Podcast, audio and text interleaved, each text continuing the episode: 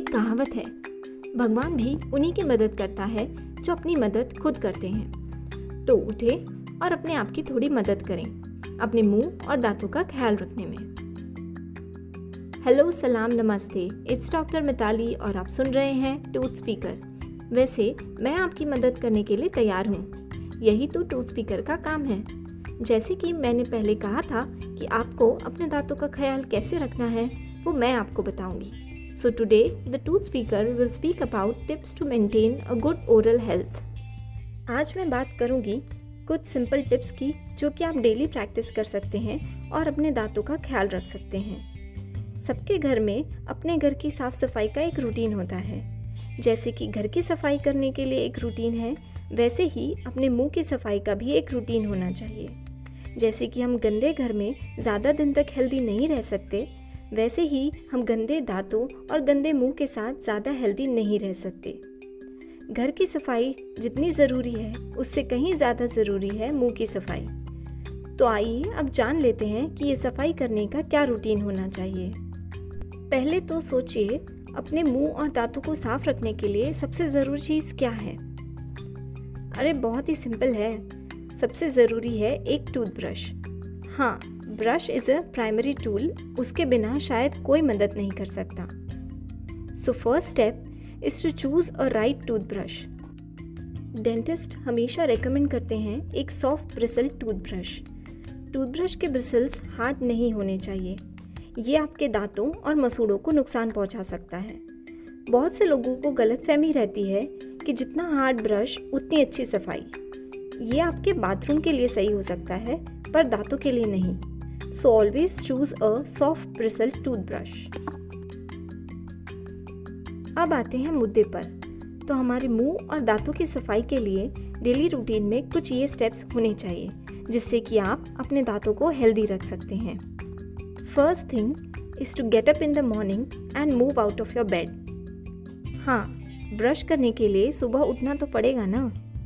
Most importantly brush your teeth two times a day for at least two minutes दिन में दो बार कम से कम दो मिनट के लिए ब्रश करना सबसे ज़रूरी है। सेकेंड इज़ फ्लॉसिंग बहुत से लोग फ्लॉसिंग के बारे में जानते भी नहीं हैं पर फ्लॉसिंग ब्रशिंग करने जितना ही ज़रूरी है।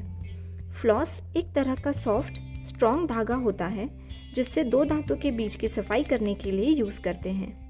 Without flossing, we can leave one third of our teeth unclean. Third is to change your toothbrush every three months. एक ही ब्रश से आप पूरे साल सफ़ाई नहीं कर सकते, क्योंकि वो यूजलेस हो जाता है और उसकी एफिशिएंसी ख़त्म हो जाती है। तो अपने ब्रश को हर तीन महीने में चेंज करें। Fourth is to avoid having any form of tobacco and alcohol किसी भी तरह के तंबाकू, गुटखा या सिगरेट से परहेज रखें। ये आपके दांतों और पूरी बॉडी के लिए भी हानिकारक होते हैं। Fifth is avoid having sticky sugary and acidic hot food items ज़्यादा मीठी, चिपकने वाली और गर्म चीज़ों से आपके दांतों को बचाएँ।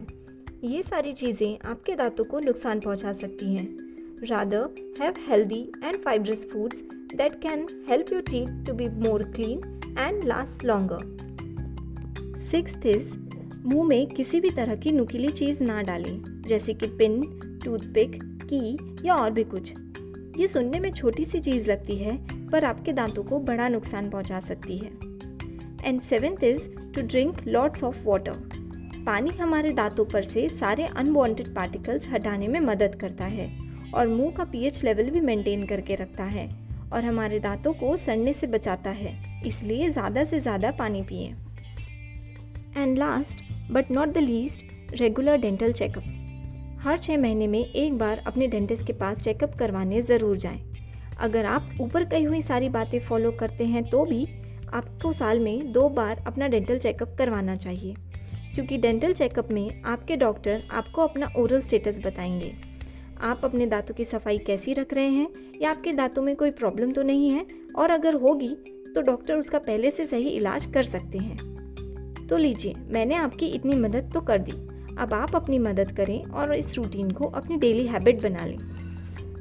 कहा जाता है कि कोई भी प्रैक्टिस रोज़ करने से 21 दिन में वो हमारी आदत बन जाती है और अगले 90 दिनों में वो हमारी लाइफस्टाइल का हिस्सा बन जाती है। तो अगर आप सब भी ये कुछ टिप्स को अपनी हैबिट बना लें तो आपके दांत आपका साथ ज़्यादा लंबी उम्र तक देंगे। आगे आने वाले एपिसोड्स में ऊपर बताई हुई हर एक स्टेप के बारे में मैं डिटेल में बात करूँगी। जैसे कि ब्रश करने का प्रॉपर वे फ्लॉसिंग कैसे करना है एंड ऑल तो सुनते रहिए और अपनों को भी सुनाइए टूथ स्पीकर यह एपिसोड शेयर ज़रूर करें उन सभी के साथ जिनका आप ख्याल रखना चाहते हैं.